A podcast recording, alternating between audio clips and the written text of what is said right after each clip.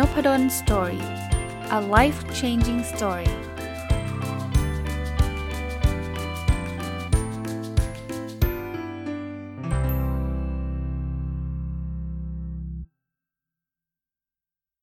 สวัสดีครับ ยินดีต้อนรับเข้าสู่นพดล Story พอดแคสต์นะครับ ก็วันนี้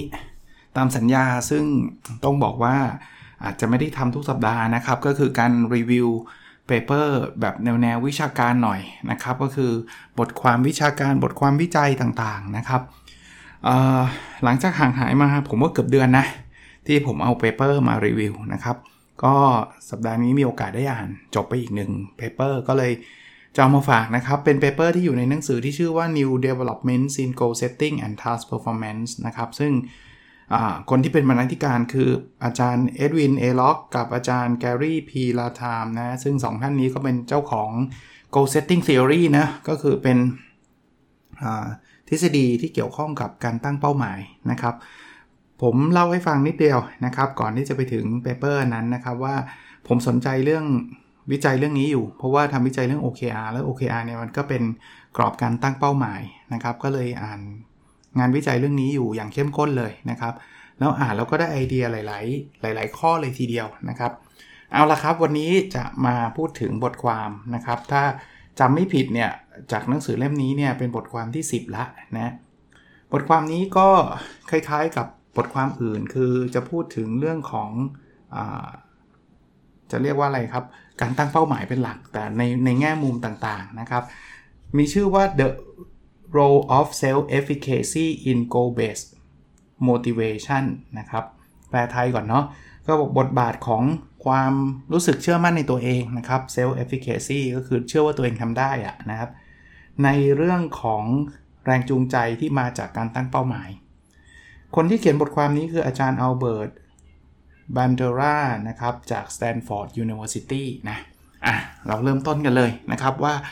บทความนี้คืออะไรนะครับ ก็เริ่มต้นจากนิยามก่อนนะคำว่า self efficacy เนี่ยเมื่อกี้ผมบอกว่ามันคือความรู้สึกว่าตัวเองทำได้อะจะเรียกว่าความมั่นใจในตัวเองประมาณนั้นด้วยนะครับ คือเชื่อมั่นในความสามารถของตัวเองเนี่ยนะครับอาจารย์ที่เขียนบทความนี้นะครับ ก็บอกว่าจริงๆ การวัด self efficacy เนี่ยต้องวัดให้รอบด้านนะนะเพราะว่าบางทีเนี่ยเราเราเราอาจจะละเลยปัจจัยอื่นๆ ยกตัวอย่างนะ เช่น เราน้ำหนักขึ้นเนี่ยบางคนบอกว่าเฮ้ย มันเป็นเพราะเรื่องกิน คุณกินเยอะเกินไป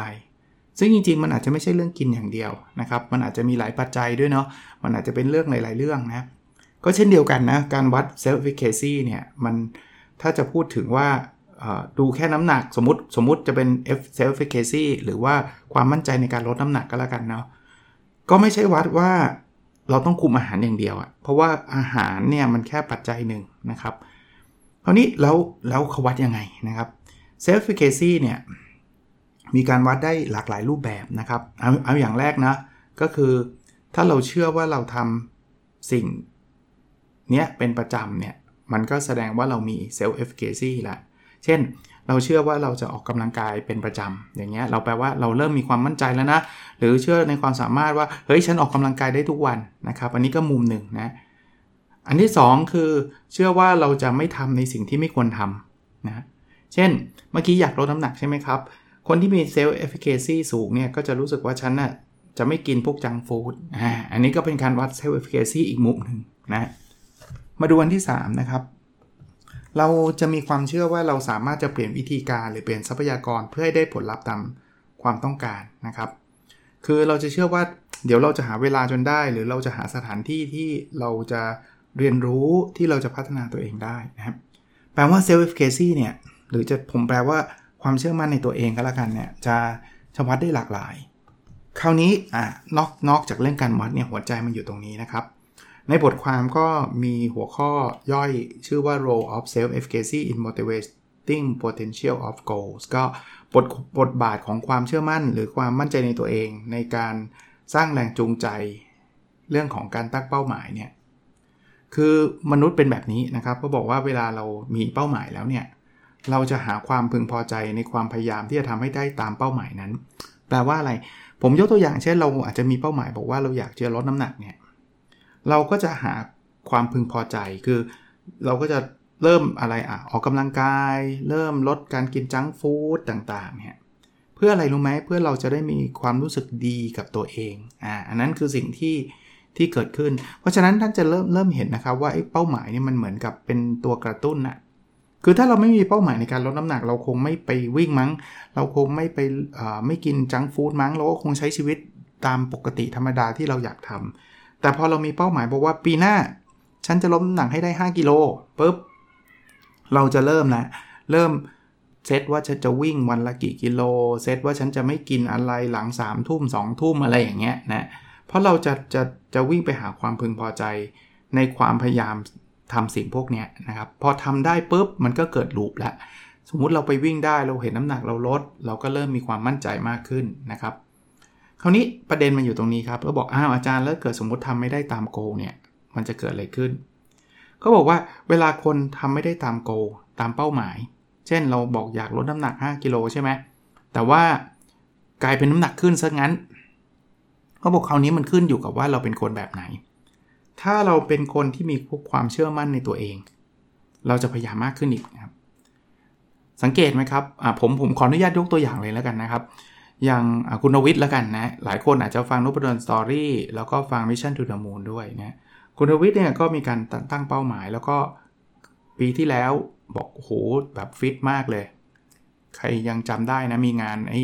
Super Productive Talk หรืออะไรประมาณนี้นะครับ ชื่อนี้นะ คุณลวิทย์ก็ลดน้ำหนักทำอะไรได้เต็มที่นะ แต่พอมันเจอโควิด -19 ใช่ไหมน้ำหนักมันก็ขึ้นนะเพราะว่ามีเหตุผลหลาย ๆ เรื่องแหละ มีความเครียดมีอะไรหลาย ๆ อย่าง ไม่มีเวลานู่นนี่นั่นเนาะนะแต่คุณลวิทย์เนี่ยมี self-efficacy สูง ตอนนี้ก็เลยพยายามที่จะกลับมา ก็เรียกว่า back on track อะนะถ้าใครฟังอยู่ก็จะได้ยินคุณลวิทย์พูดถึงเรื่องนี้เรื่อย ๆ นะครับ มันแปลว่าถ้าเขามีความเชื่อมั่นในตัวเองว่าฉันทำได้เนี่ยเขาจะพยายามมากขึ้นไปอีกนะเพราะฉะนั้นเนี่ยได้ตามโกไม่ได้ตามโกเนี่ยไม่ใช่ประเด็นประเด็นมันอยู่ที่เรามีความเชื่อมั่นในตัวเองมากน้อยแค่ไหนนะครับคราวนี้ความเชื่อมั่นในตัวเองเนี่ยนะถ้าเรามีสูง แล้วยิ่งเราทำไม่ได้นะมันจะยิ่งทำให้เรามี motivation สูงสุด ผมขยายความตรงนี้ให้นิดนึงแล้วกันนะเราลองมองมองภาพแบบนี้นะ คือถ้าเราเอาเอางี้ดูดูตามผลก่อน ถ้าเราพึงพอใจในผล แล้วเรามีความเชื่อมั่นในตัวเองสูง ถามว่าเราจะทำต่อไหมคือเอาเอาเรื่องลดน้ำหนักกันแล้วกันนะ ผมก็รู้สึกว่าผมลดน้ำหนักได้แล้ว ได้ดีเลยแหละ แล้วผมก็เชื่อมั่นว่าตัวผมในลดน้ำหนักได้ ผมก็จะมีแรงไปต่อแต่ไม่เยอะเท่าไหร่ แต่ถ้าผมเนี่ยมีความเชื่อมั่นในตัวเองสูง แต่น้ำหนักมันดันไม่ลดเนี่ย ผมจะเกิดแรงขึ้นมหาศาลเลย ว่า เฮ้ยทำไมไม่ลดวะ เดี๋ยวฉันต้องหาวิธีใหม่ อ่า เพราะเรามีความเชื่อมั่นว่าเราทำได้ไง ในทางกลับกันนะ ถ้าผมมีความเชื่อมั่นในตัวเองต่ำต่อให้น้ำหนักผมลดลงนะ คือลดลงนะ แต่ก็ไม่รู้สึกว่าตัวเองเนี่ยแบบแบบเป็นสาเหตุที่ทำให้น้ำหนักลดอะ่ะผมก็มี motivation ต่ำอยู่ดีนะ เพราะว่ามันรู้สึกว่ามันไม่ไม่ใช่เราอะมันอาจจะต่ำเพราะว่ามันฟลุกหรือเปล่าหรือหรือเหตุการณ์อย่างอื่นหรือเปล่าไม่รู้อะเลวร้ายที่สุดคือ น้ำหนักมันนันเพิ่ม แล้วผมรู้สึกว่าตัวผมเนี่ยไม่มีความสามารถหรอกในการลดน้ำหนัก อันนี้ motivation แบบติดลบเลย คือฉันฉันไม่ต้องทำแล้ว ปล่อยไปตามเรื่องตามราวเพราะฉันทำอะไรไม่ได้หรอก เพราะฉะนั้นเนี่ยกลายเป็นว่ามันไม่ได้เป็นเพราะผลว่าเราทำได้ตามเป้าหรือเปล่า คือการลดน้ำหนักทำได้หรือเปล่านะ มันเป็นเป็นเพราะว่าเราเชื่อมั่นในตัวเองมากแค่ไหนนะครับ ถ้าเราเชื่อมั่น ตัวเองสูง แล้วยิ่งเราทำไม่ได้เนี่ยเราจะเกิด motivation ที่สูงมากนะครับ เพราะนั้นก็ต้องพยายามเสริมความเชื่อมั่นในตัวเองนะ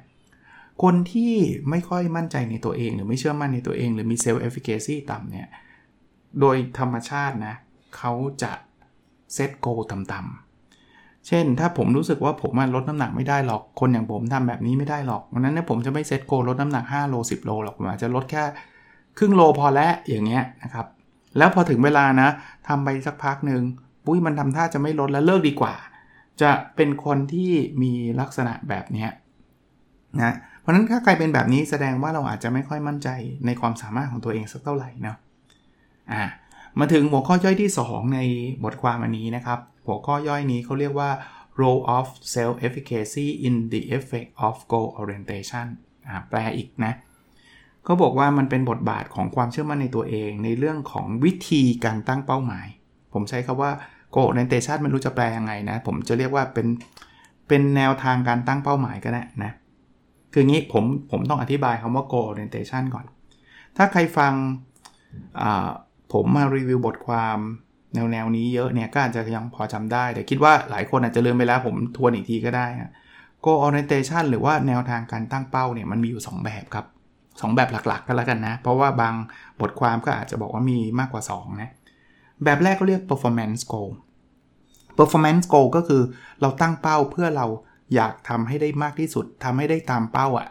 เราวัดความสำเร็จของการการตั้งเป้าแบบนี้ว่าคุณทำได้หรือเปล่า เช่น เอาเรื่องลดน้ำหนักกก็เอาลดน้ำหนักเลยแล้วกัน ถ้าคุณลดน้ำหนักได้ตามเป้า เช่น 5 กิโลแปลว่าคุณบรรลุเป้าหมาย โกแบบนี้เขาเรียกว่า performance goal นะ goal อันที่2เนี่ยเขาเรียกว่า learning goal goal อันนี้เราไม่ได้สนใจว่าเราทำได้ตามเป้าหรือเปล่า แต่การตั้งเป้าเนี่ยมันเป็นแค่ตัวล่อทำให้เราได้เรียนรู้ เพราะฉะนั้นเรื่องเป้าลดน้ำหนักเหมือนกันนะ เราตั้งเป้าว่าลดให้ได้ 5 โลภายในปีหน้าเนี่ย มันจะได้หรือไม่ได้ 5 โลไม่ใช่ประเด็นครับ ประเด็นคือเราได้เรียนรู้วิธีการลดน้ำหนักใหม่ๆบ้างไหม เราได้เรียนรู้วิธีการออกกำลังกายใหม่ ๆ ที่จะทำให้น้ำหนักลดบ้างไหม ถ้าเราได้เรียนรู้แปลว่าเราบรรลุโกนี้ละไอ้ไอ้ห้ากิโลไม่ใช่ไม่ใช่ประเด็นนะประเด็นคือการเรียนรู้อ่าอันนี้เขาเรียก learning goal คราวนี้มันไปเกี่ยวอะไรอะเขาบอกงี้ครับ คนที่ชอบตั้งโกแล้วแบบเน้น performance น่ะที่เรียกว่า performance goal เนี่ยจะมีลักษณะที่กึ่งกึ่งเป็นฟิกไมเซ็ตใครจำได้ไหมครับ มันมี fixed mindset กับ growth mindset เนาะ fixed mindset เนี่ยคือเขาจะพยายามหลีกเลี่ยง กิจกรรมที่เขาทำสู้คนอื่นไม่ได้อะถ้าถ้าผมเป็นคนที่ชอบตั้ง performance goal นะ แล้วผมเห็นว่า โอ้โห คนคนนู้นก็ลดน้ำหนักได้ 10 โล คนนี้ก็ลดน้ำหนักได้ 5 โลเงี้ย ผมจะไม่เอาเรื่องการลดน้ำหนักมาเป็น goal ของผมเลย เพราะว่าผมสู้คนอื่นเขาไม่ได้นี่หว่า ผมไม่เอาดีกว่า ผมเลิกดีกว่านึกออกไหมถ้าใครที่ชอบ performance goal จะหลีกเลี่ยง เพราะว่ามัน เพราะเขาจะรู้สึกล้มเหลวทันที ถ้าเกิดเขาทำสู้คนอื่นไม่ได้ หรือทำไม่ได้ตามโกที่ตัวเองตั้งไว้นะครับ แต่ตรงกันข้าม ถ้าเราเป็นคนที่ชอบ learning goal คนอื่นเขาลดได้ 10 โลเราก็ตั้ง 10 โลแบบเขานี่แหละ แต่ประเด็นคือ ไม่ใช่ว่าเราทำไม่ได้แล้วเราล้มเหลว ฉันตั้งเพราะว่าฉันอยากเรียนรู้ว่าจะทำยังไงให้ฉันเก่งแบบเขาอะสมมุติว่าการลดน้ำหนักได้เนี่ยถือว่าเป็นความเก่งนะ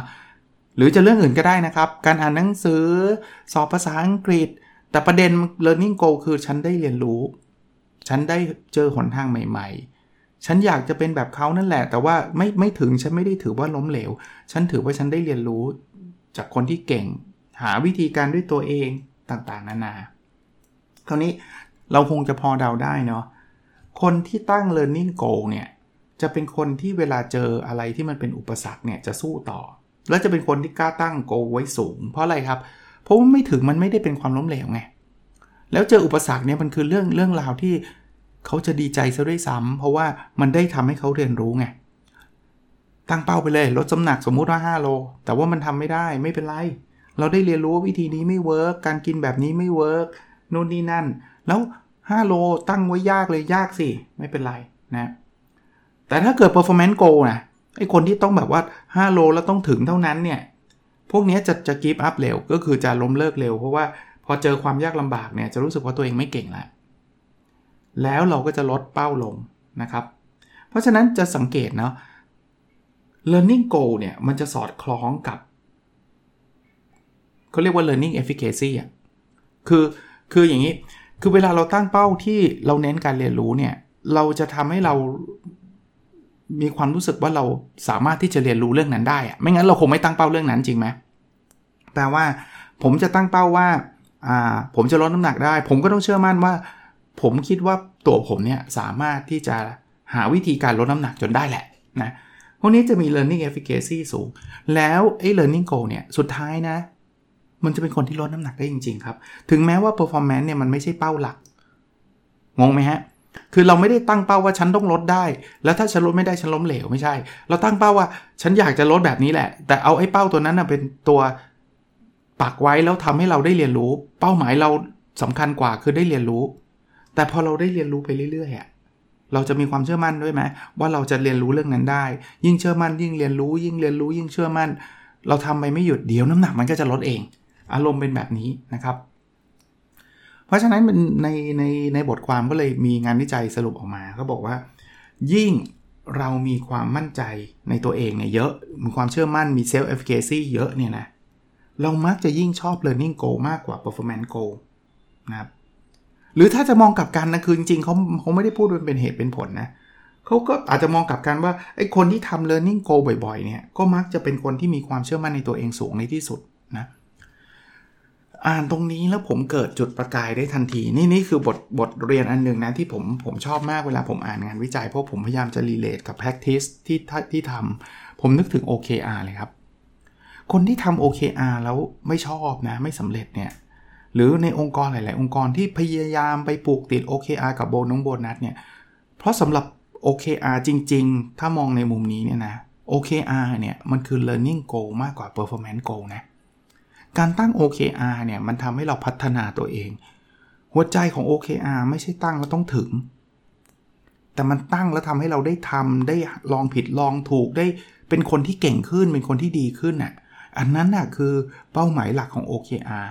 แต่ใครก็ตามหรือองค์กรไหนก็ตามพยายามไปผูกติดกับโบนัสเนี่ยท่านเอา OKR ไปเป็น performance goal เมื่อไหร่เนี่ยมันจะไม่ได้มีความแตกต่างจากเครื่องมือเดิมๆอย่าง KPI ที่ท่านมี ผมไม่ได้บอกว่า KPI ไม่ไม่ใช่สิ่งที่ดีนะ แต่มันคนมันมันก็ซ้ำเดิมไง แล้วพอมันเป็น performance goal เนี่ย แล้วบอกให้เขาตั้งท้าทาย ใครก็จะก็ตั้งท้าทายแหละครับ เพราะว่าถ้าเกิดตั้งท้าทายแล้วไปไม่ถึงอะ ก็แปลว่า performance แย่สิ อ้าวถ้าไปแปลว่า performance แย่แล้วผมจะไปท้าทายเพื่ออะไร แล้วยิ่งไปผูกติดกับโบนัสอ้าวผมอดโบนัสอีกงั้นผมไม่ตั้งหรอกให้มันท้าทายจริงไหมอาจจะต้องเปลี่ยนมุมคิดใหม่ ว่าเวลาเราตั้ง OKR เนี่ยให้ตั้งโจทย์คือ learning เป็น learning goal ถึงไม่ถึงไม่ใช่ประเด็นประเด็นคือคุณได้พัฒนาตัวเองหรือเปล่า การตั้งโกแบบนี้พัฒนาตัวเองหรือเปล่า ถ้า point มันอยู่ที่การ learning เนี่ยคนจะไม่ตั้งโกต่ำหรอกเพราะตั้งโกต่ำมันไม่ได้เรียนไง คุณตั้งในสิ่งที่คุณทำได้แล้ว คุณจะคุณจะไม่ได้เรียนรู้อะไรใหม่ ๆ เลยนะครับ ก็อันนี้นอกเรื่องมาจากบทความนะบทความไม่ได้พูดถึง OKR แต่เขาพูดถึงเรื่อง Go แต่ว่าอย่างที่ผมบอกผมกำลังทำวิจัยเรื่องนี้ เก็บข้อมูลเกือบจะเสร็จแล้วนะ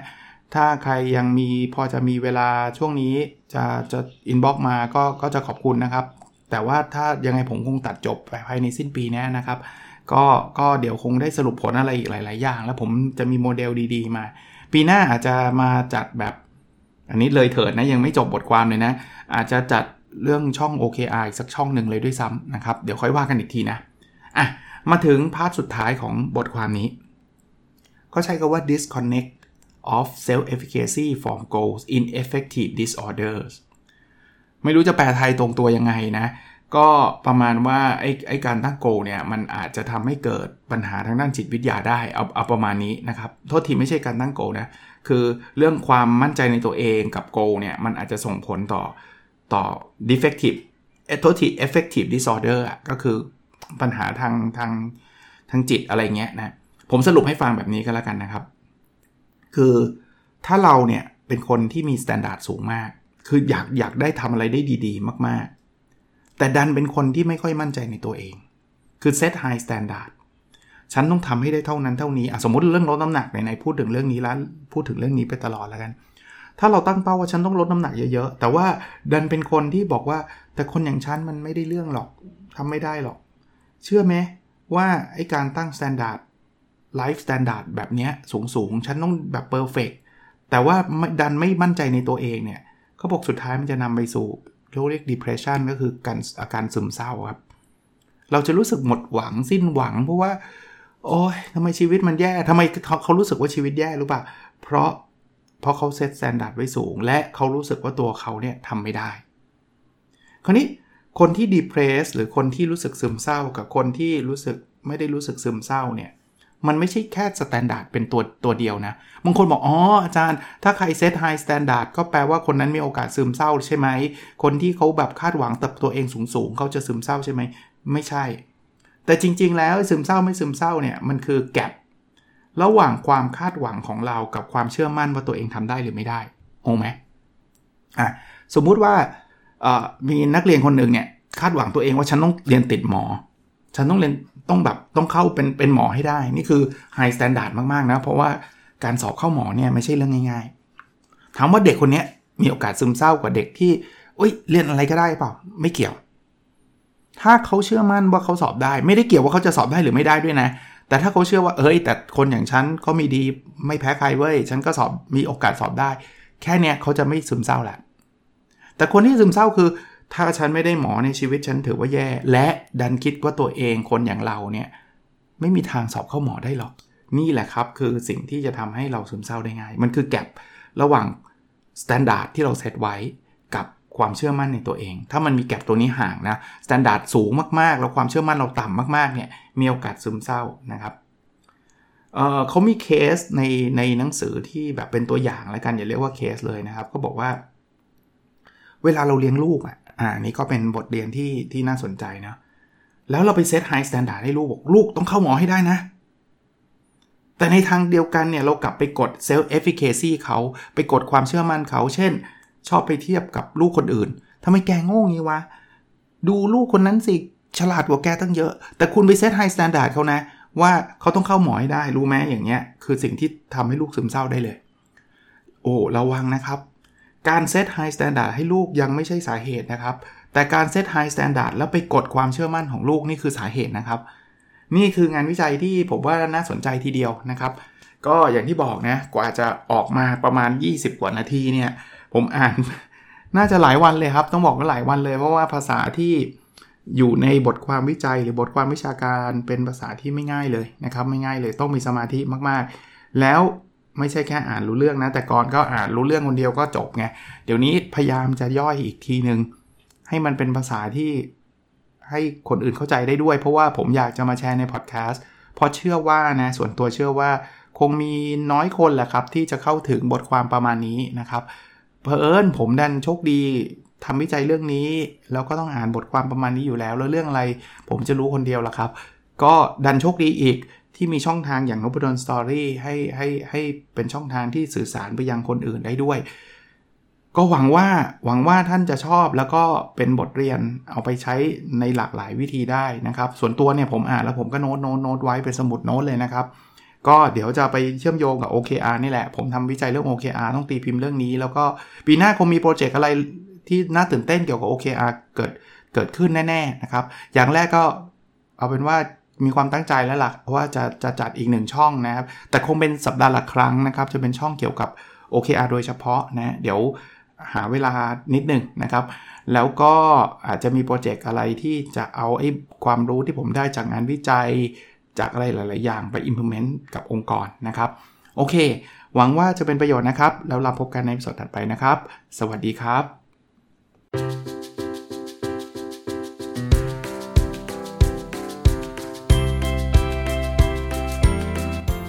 n o p a d o n Story a life changing story